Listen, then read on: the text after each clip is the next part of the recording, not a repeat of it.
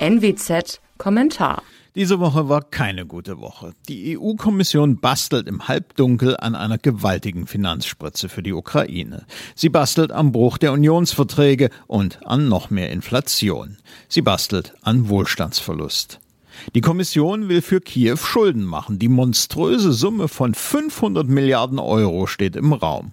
Ursula von der Leyen und ihre Truppe wollen dafür tun, was sie nach den EU-Verträgen nicht dürfen. Schulden machen nämlich. Irgendjemand muss darüber hinaus dafür aufkommen. Am Ende sind das die Mitgliedstaaten und vor allem ihre Steuerbürger.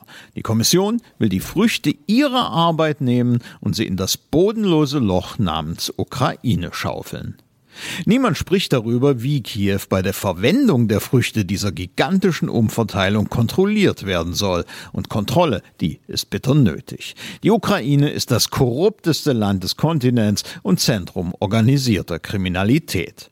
Wenn die Kommission schon nicht auf den eigenen Rechnungshof hört, der mit drastischen Worten genau davor warnt, dann vielleicht auf den Global Organized Crime Index, der von der EU mitfinanziert wird. Dort lautet eine Erkenntnis, Zitat, Mafia-ähnliche Gruppen üben beachtlichen politischen Einfluss aus und haben Zugang zu vielen Ebenen des Staates.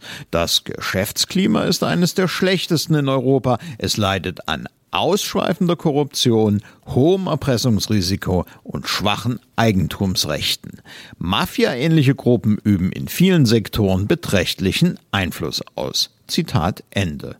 Man kann die 500 Milliarden also auch gleich an die Mafia überweisen.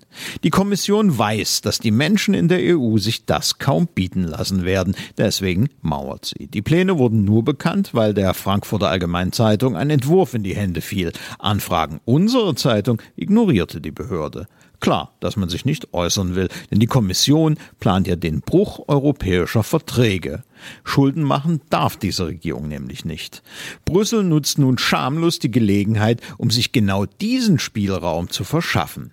Es ist nach dem sogenannten Corona-Wiederaufbaufonds ein erneuter Präzedenzfall, der eine Gewohnheit etabliert. Der Überstaat weiß sich immer neue Kompetenzen zu verschaffen.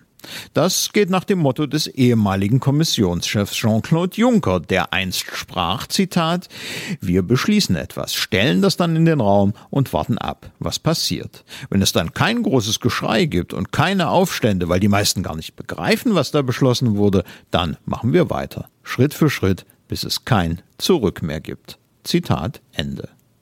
Angesichts solcher Anmaßungen ist es nun allerdings hohe Zeit für das oben erwähnte große Geschrei. Mein Name ist Alexander Will. Sie hörten einen Kommentar der Nordwestzeitung.